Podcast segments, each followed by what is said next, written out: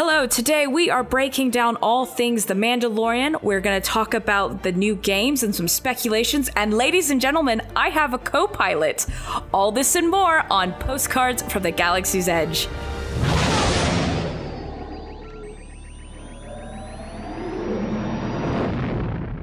So, what's up, everybody? Welcome to episode three, where we're going to have something a little bit more special because that is right, as I've said in the intro, I have a co pilot. So, let's get a little backstory on you, Brian. What, what's your very first Star Wars memory? Um, so my my fondest memory of Star Wars is actually when I was like really really young, like five or six or so, and it's really funny because uh, at the time like VHS was you know the the the thing everybody was doing. All the kids were putting tape over the back of VHS tape so that they could record things that were on TV. And my older brother was into that. And what happened was if I re- remember this, remember it correctly, my older brother was late getting home one night, and there was the Star Wars marathon where they were going uh, A New Hope, Empire Strikes Back, Return of the Jedi, and when he got home, he was only able to record Empire to, uh, to uh, Return of the Jedi. Yeah. And because he was only able to record those, we had one VHS tape that had only those two movies. So for the longest time, I never even realized that A New Hope existed. Oh, no. to be So fair, I, I'm sitting here. Yeah, To- yeah. to so I, I've, I, I watch, I watch, I'm watching these these movies, and they're like, "Oh, there's one more," and I'm like, "What?" Yeah, because I um I actually had something very similar. My first memory or movie I ever saw Star Wars was actually Return of the Jedi, because that came out only about a year or so um, before I was born. Because it came out in '83, I was born late '84, um, and things like that. But I that was the first one I saw, but then I remember being at my godmother's house and A New Hope was on. And I was the same way. I did not realize that it was this separate. Uh, it was before I was like, wait, what? but so that's that's funny. We had a very uh, similar similar experience and things. But um, so yeah, and one of the ways that me and Brian know each other was we actually went to community college together. Oh my god, many moons ago. Uh, what was it? It was like what 2004 to 2006, I think. yeah, around Yeah. there. Yeah. That so yes. was uh, that that was uh, almost 15 years ago. Oh, don't please don't put it in that. Oh, oh. God. Well, funny though, I was thinking about kind of our times at Coffeeville and things. And yes, ladies and gentlemen, that is really the name of the place, Coffeeville. Look it up. It is a town that is probably has more cows than people, and you can drive through it in five minutes. Um, but I was thinking about it. The person I do you remember you and I were the ones that we went to go see Revenge of the Sith in the cinema together. Yep. And I remember we both had that moment when like the mask is coming down and like the cinema goes completely silent and the, the air pressure and he takes his breath for the first time. We were like kind of like hitting each other like, oh my god. So yes, so yes, we, Yeah, we no, were we, I think we, we were both really freaking out. Yes, very much so. really cool. It, was very cool. So that's that's another thing. But um, I'm not gonna lie, we, we did not look very cool, but it was very cool. yes, exactly. No, I think most people who are Star Wars fans or do the things to this nature, like podcasts or streamings or things, we're cool in our own way. But yeah, probably to like outside people, they'll be like, "Wow, that is really nerdy." Especially back then, because Star Wars wasn't as big as it is now. I mean, it was. It's always been big, but I think now with the sequel trilogy, everything has blown up. I've blown up at the fandom. Like I've always been a fan, but whew, God, this the sequel trilogies really got me really to like fanatic stage to, to the point people at work are like yeah you're yeah so um but yes that actually leads in to where we are broadcasting from. So today's broadcast is from the planet of mandalore. And actually this is one of brian's favorite planets. So i'm going to hand it over to him so he can give you a few canon facts. Mandalore was a planet located in the Outer Rim territories. It was the homeworld of the Mandalorians, a fearsome and warmongering people who fought the Jedi and raided the temple during the fall of the Old Republic. Wearing distinctive armor, they were feared throughout the galaxy and had political influence over 2,000 other star systems. Years after, or years years of war left the planet inhospitable, forcing the Mandalorians to live within do, uh, domed cities. A pacifist regime came to power at the end of these wars, led by Duchess Satine Kryze, or it's either Kryze or Kryze. I'm not entirely 100% sure. While those who refused to give up their warrior ways were exiled to the moon of Concordia. During the Clone Wars, the new Mandalorians were overthrown by Darth Maul's Shadow Collective, though the Galactic Empire would rule the planet after the war's end. Great. So that's a little bit of some canon facts. And now we're going to dive in a bit deeper because Brian was actually telling me right before we started recording that actually Mandalore has a very interesting tie and culture into real world cultures and things. So uh, I didn't know if you wanted to kind of start saying what you were telling me a bit about like how it's similar to Japan and Yep, things well, like that. Um, one one of the things before we get into this is that uh, the um, so George Lucas and even Steven Spielberg, both of them also always always say that their mentor, their their um, what is it? Uh, their Inspiration? directing mentor and inspiration has always been Akira Kurosawa. So the two of them all have different um, di- different aspects of their movies will sometimes have Japanese elements to them, and George Lucas was was great at putting those elements into Star Wars. What's actually really funny is like if you look at like Darth Vader, uh, his helmet is based off of a Japanese samurai's helmet and even the the lines that run down the side of it are actually a part of a Japanese uh, helmet, the helmet structural design. And according to some of the people here, they say that it's supposed to resemble um, a famous uh, samurai from uh, Japanese history in the Miyagi region, known as uh, Date Masamune. So, uh, And so there's also- a lot of Wasn't there wasn't there also um, even in the lightsaber battles they I might get the wrong martial art here so you have to help me out but uh, is it aikido? That they had it they were holding it kendo that's it sorry um, they were uh, having it more of like a very much like a kendo kind of stance and holding it with the two hands because I remember um, Alec Guinness, who was a fencer by trade, obviously very Shakespearean theater trained. It was a very weird for him to hold it like that. So, um, so I knew that aspect, but I didn't realize about the helmet design and things. Yep. So I mean, there's there's a whole bunch of other things we could go into. My my funny the funny thing is is like, and I know this is a little off topic, but even like when I first saw Rogue One. Rogue One felt like an amalgamation of three different traditional Japanese stories thrown into one. Really, Yes, almost Nice. entirely. I loved. Uh, I loved Iriot. Iriot. I can't say his name quite right, but oh, Donnie Yen. He was awesome. Ugh, I wish he lived, but yes. Sorry, spoiler alert. If you've if you've not seen Rogue One, th- that's not even a spoiler anymore. All right, so getting back to Mandal- Mandalore with Mandalorians. So, Mandalorians were a warring people. So, I'm actually really torn on which side that they're on because Japan has, um, like, the territories that the old warlords would have. There was just so many of them, and they were all, like, clustered together and everything. So, somebody may have, like, a area that they were controlling that was very small, but they had huge influ- influence over that area. So, and during the warring period in Japan, the they would fight with each other all the time, which was seen as commonplace even in Mandalorian space. But it's also true about the Vikings, and the Vikings actually expanded out much farther. So I'm actually torn on which one it better represents because hmm.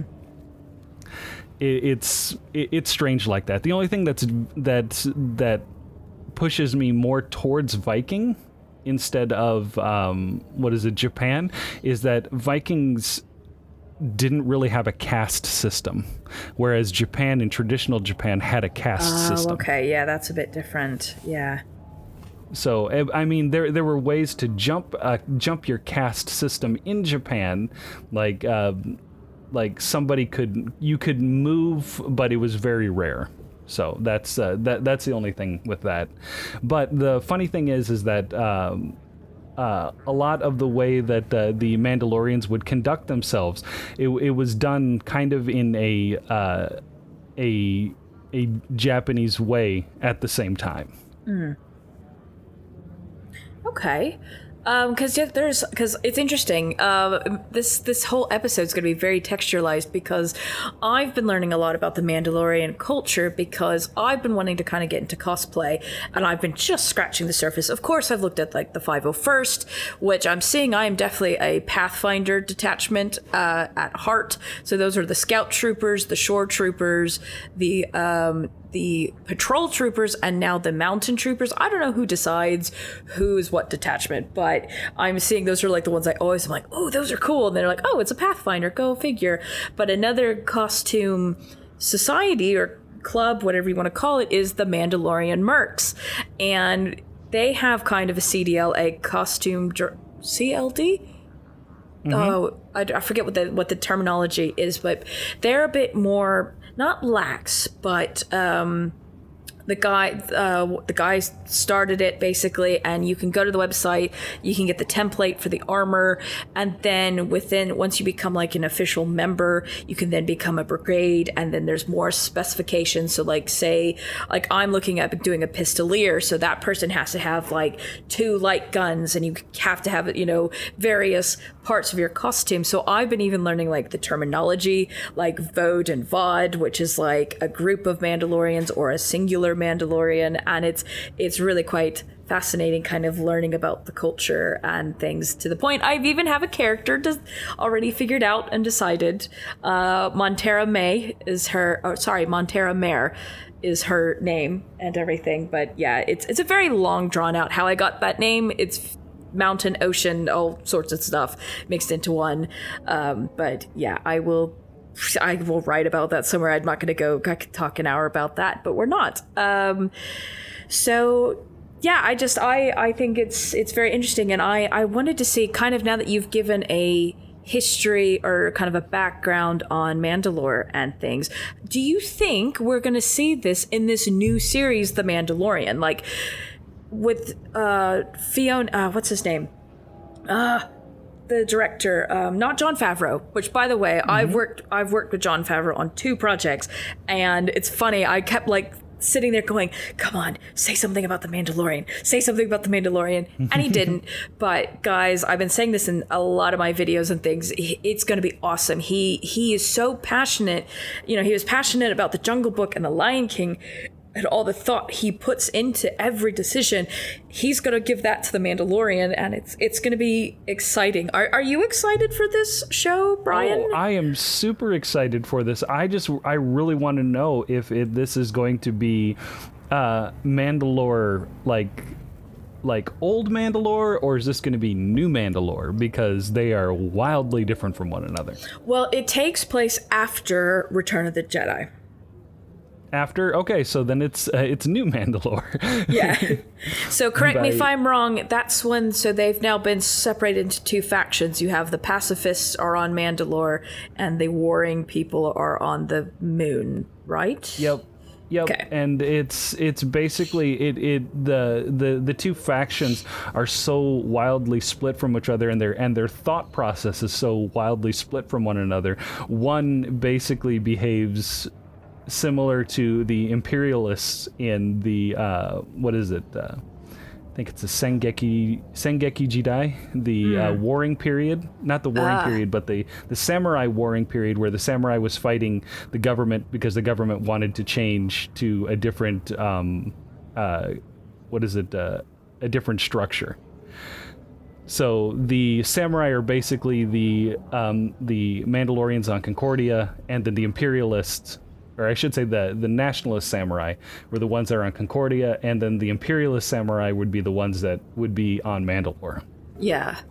Do you think that this that George Lucas and Dave Filoni, that's the other guy who did um he did uh Clone Wars and he helped with Rebels and he's now one of the super he, he basically brought the lore of Mandalore boom chink uh, to life with the Clone Wars. I confess I have not seen it. So sorry, what I was getting at was do you think that they really knew all this kind of Japanese slash Viking history, or do you think it's just kind of human nature that naturally kind of bled through with their storytelling about I, kind of I think it's a little bit of a mix of both.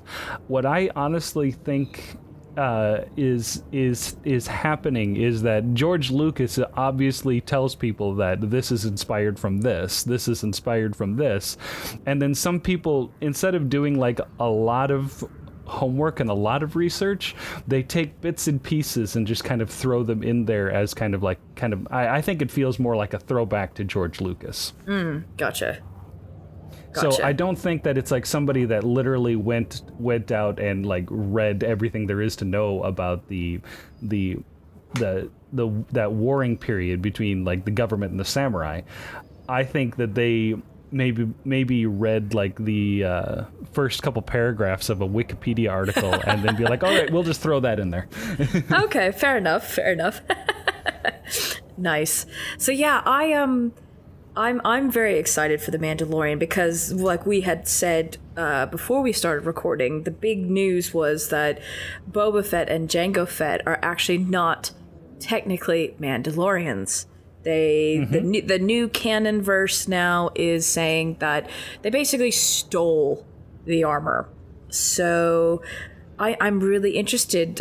Uh, let- like let, we could we could dive into fun speculation. Like so, it's Pedro Pascal is playing. So it's a, he's not a big man, but um, yeah, it's interesting. If you look at the helmet, the helmet didn't have the little rangefinder on it like Boba Fett's did, and things. Right. But it it is. Uh, oh man, my my Mandalorian Merc fans, you're probably gonna kill me. I think the helmet style is Death Watch because there's a couple different styles of helmets. Right. Um, but so it's very similar style, which I think they kind of purposely did because then people are like, ah, Boba Fett. But um, yeah, I, I I'm very, I, I, yeah, I'm really interested to. I don't know if they'll tar- talk about the clans, and I mean to the point. There's even a line in Battlefront 2 now because now you can play as Obi Wan, and I guess there's a massive story arc with Obi Wan and Satine that you had mentioned earlier. They're actually love interests, and I believe I think it's Darth Maul kills Satine. Um, you know, because somehow he grew legs and came back and he wasn't actually cut in half. That's why people don't believe people are really dead in the Star Wars universe because look at Darth Maul. But um, that I think that's my cool, the coolest Mandalorian look. There's actually like helmets that are Mandalorian helmets, but then have the horns like the Zebrax or Zebrax. It's oh, it's the coolest thing. I would I would love to make that too. Um, I'm uh, I lost my thought. Shit. So anyway, I'm I'm quite interested to see how they're going to tackle this in the TV show. Like, what would you like to see? Because you're also big into kind of like a Western kind of lone, lone gunfighter, and that's how they've kind of described oh, yeah. this this TV show. So, what are you hoping to see? so I'm I'm looking at like how like a thought process of the the main character. So obviously the main character is obviously a Mandalorian, but this is after like all the the the, the major wars and conflicts. Um, there's obviously tensions that he had like he's I, i'm assuming he's from concordia and not from mandalore Yeah. Okay. and the thing is is that like my thing is is like uh with uh with the when the net uh, i'm a huge punisher fan Mm. so for the marvel from the marvel universe. So when i saw what they were proposing with this there's like oh they're going to make this kind of lone gunman probably either merc for hire or some something along the lines where I don't want to say it's going to be like Rogue One, where you have somebody that has an alternative motive, but then halfway through the story changes to help. Mm. And I wonder if they're going to run with something like that. I mean, and I guess that because yeah, I mean, I I also think I think it's going to be a limited series, maybe, and this was something maybe we can touch on as well a bit later. But um, I I mean, it could be just an eight episode, eight to ten episode arc, or it could be two seasons, three seasons. Obviously, it depends how it does. But um, I think that's also stronger storytelling too. Because if someone's not, if you know, you it's a bit boring if it's the same person and there's no you know inciting incident or conflict or you know reversal then it's kind of a bit boring to to watch. So no i have a feeling it's kind of one of those I, am thinking almost um is it true grit the western where the old gunfighter like befriends the girl? Yep that is true grit. I'm wondering if it might even be something a little bit like that like I don't, and also it's funny when I'm doing my game streams, I'm either in the world of Star Wars or Red Dead Redemption. So I'm kind of like going, oh, well, maybe because like in Red Dead Redemption, there's da da da da da. So um, I don't know, like kind of taking that Western theme to it. But um, I just love that Jon Favreau is having these throwbacks to things that are so minuscule. Like they had the the rifle, which was from like the holiday special, which was actually Boba Fett's first introduction. It wasn't the Empire Strikes Back. It actually was this god awful holiday special that everyone just like would like to forget ever happened. What are you talking about? It is amazing. Oh. It's so amazing that there's there's a, a rumor that George Lucas tries to get it off of YouTube every year around Christmas.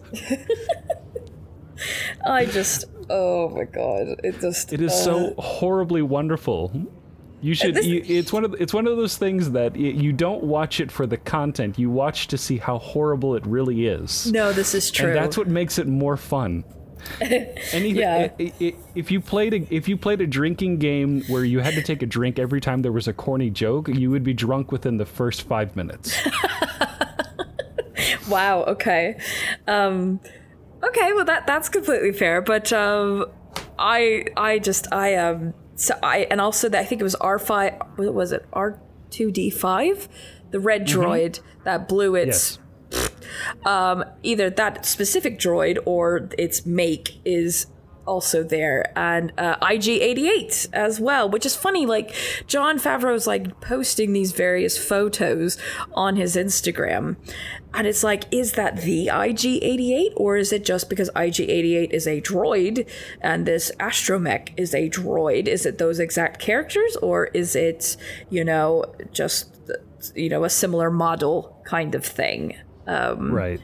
I mean, IG88 would be cool because obviously that makes sense. Oh, this was also one of the things some of the other kind of podcasts and things I listen to have speculated that the Mandalorian could also start diving into the underworld because that's something we really haven't seen. They kind of touched on it in Solo, but is this underworld? Like we've got you know the rebellion you got the jedi and then you you're not really hearing this underworld seedy part. What about that? Do you think that could be possibly touched on? Oh most definitely. I mean at, at this point the majority of mandalorians especially if they're not on concordia or whatnot are basically all mercs for hire. Oh okay so it would it, it would it would not be it would not be something that would be uncommon mm.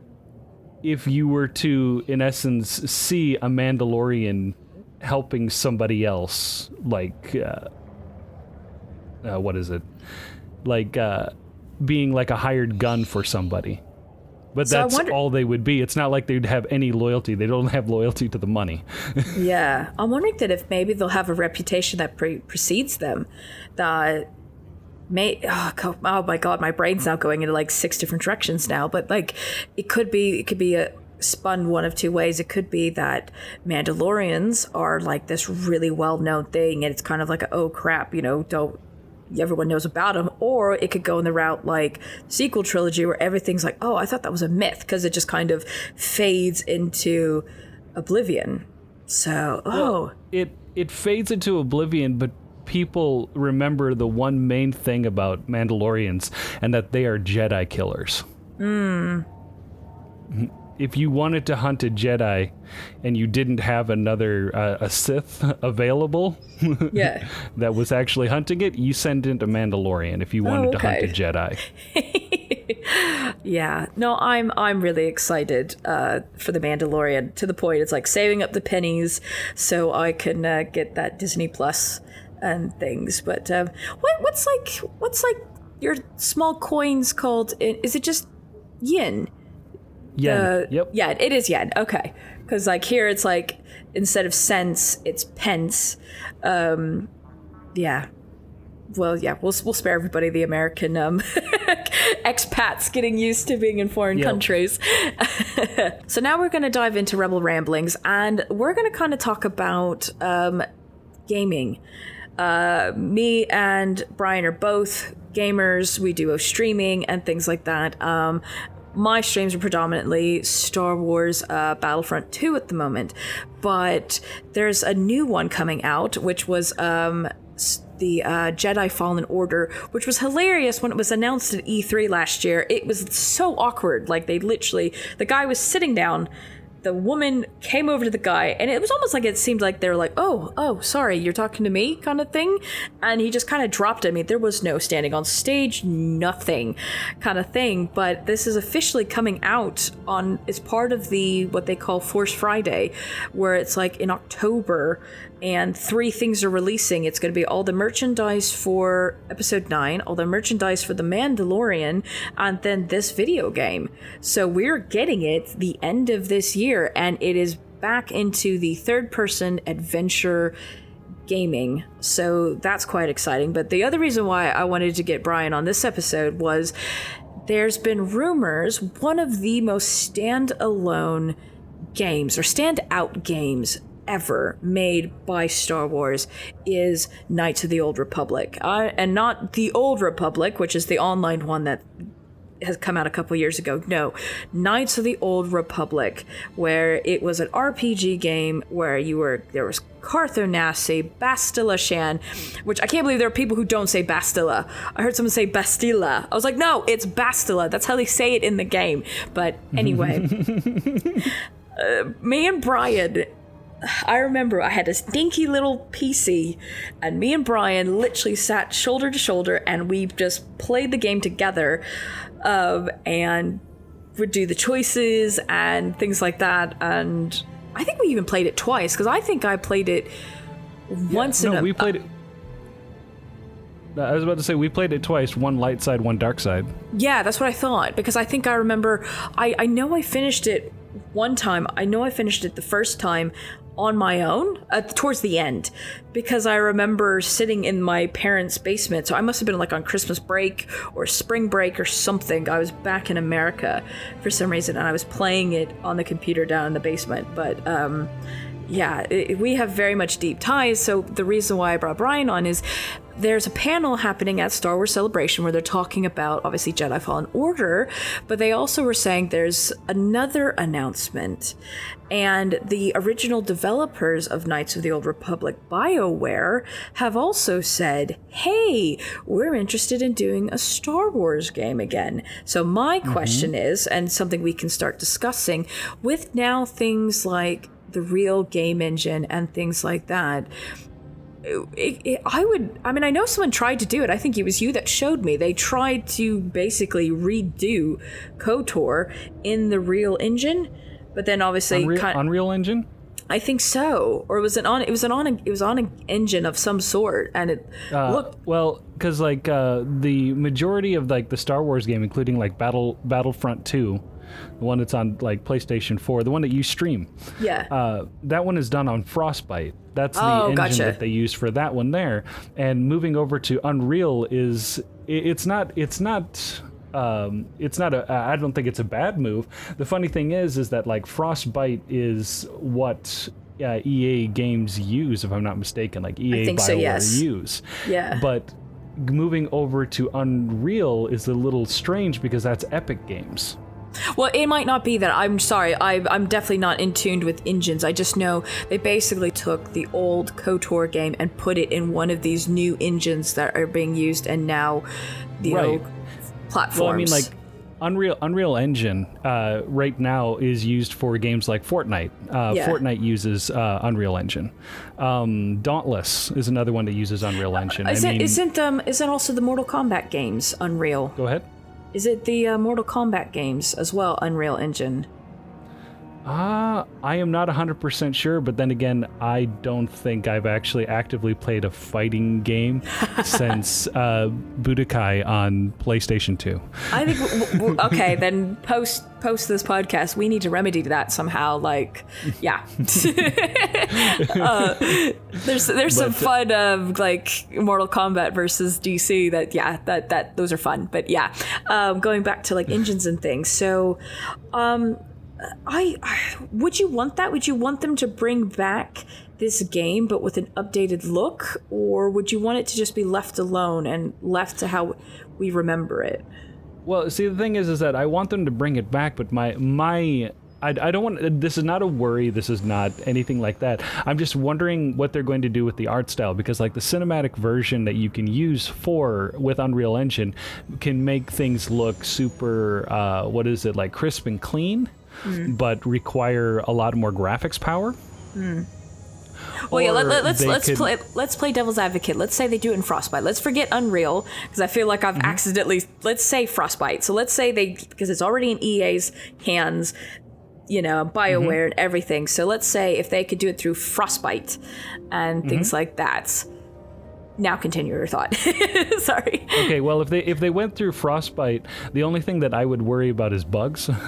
Oh, okay. Because it seems enough. like it seems like Bioware, um, a lot of the stuff that they put out on Frostbite is it has a lot of bugs or has a lot of uh, of of things, and I don't know if it's necessarily the engine or if it is the the uh, the the company's decisions and whatnot. But like right now, I'm playing Anthem, and Anthem's run on Frostbite. Is it? I was and- wondering about that. Yep, and if uh, what is it? If Anthem is any indication of what uh, Fallen Order would look like, it'll look pretty spectacular, and it'll mm. run pretty spectacular. And I'm pretty sure a lot of like the controls and how like the characters move and whatnot. The only thing is, is that I I personally feel that Unreal Engine has a better cinematic view to it. Mm, okay, fair enough. And I think the one of the major reasons that they would switch to Unreal Engine for Fallen Order is that if they're going to have more cinematic cutscenes, they're going to mm. probably want them to be as crisp and as clean as possible. yeah. And they the other not- thing is, is go ahead. Could they not do it on both? I, I don't know how engines work. So did- basically, uh, an an engine is basically an engine is kind of like uh, a a car. Oh, fair enough. in, Hence in the the name. se- in, in the sense that like like the engine the uh the like carbureted transmission are all from this company and then you put all of your ideas into it Oh, okay, gotcha. So that makes sense that that's why certain developers would have certain engines. Okay, so you Right. couldn't you couldn't do like okay, that makes sense. Plus that It- would it get a be, bit. Mm. it would be it'd be like trying to use adobe premiere and final cut at the exact same time Okay, yeah. When you put into those terms, okay. Makes my yeah, okay, that was a silly question. That makes sense.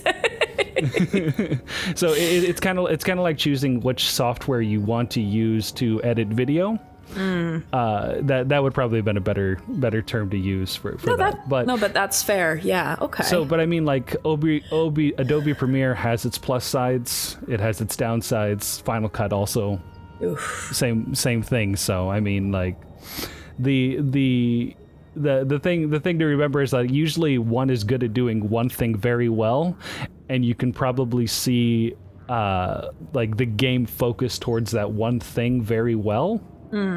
While another one might do something else very well. I see, okay. So the the my thing is is that like the majority of like frostbite like games and whatnot are usually designed for more multiplayer online stuff you don't see a lot of single player stuff but you see a lot of single player stuff coming out of uh, what is it unreal engine Yeah, that makes sense.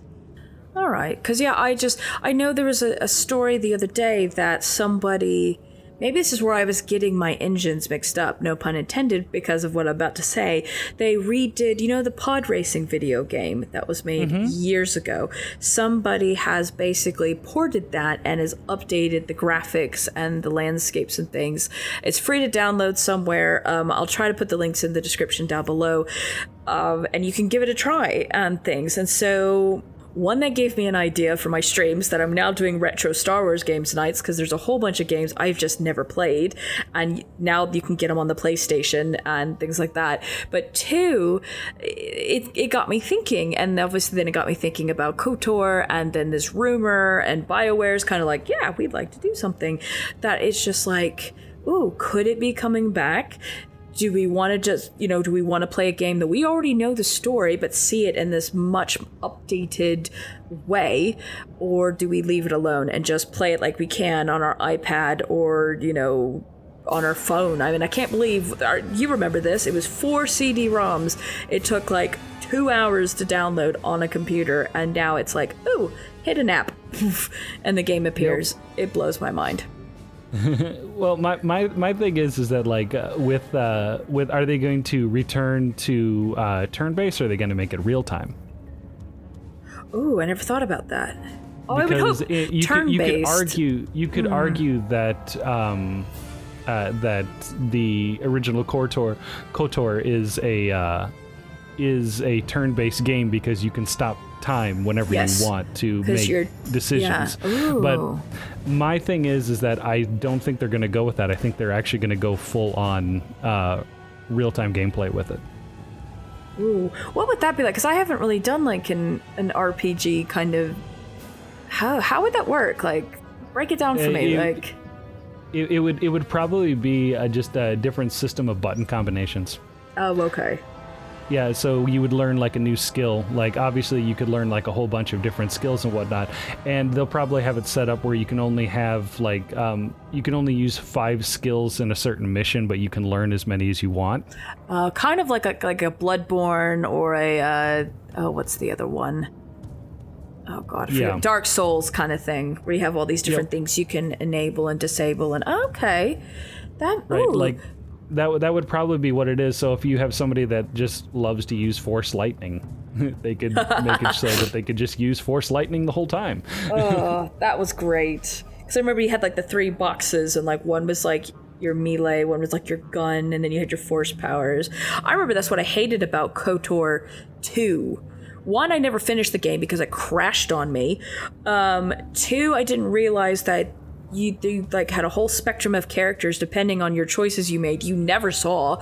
Like there was one yep. called like disciple or something like that and he was like this light side looking white dude.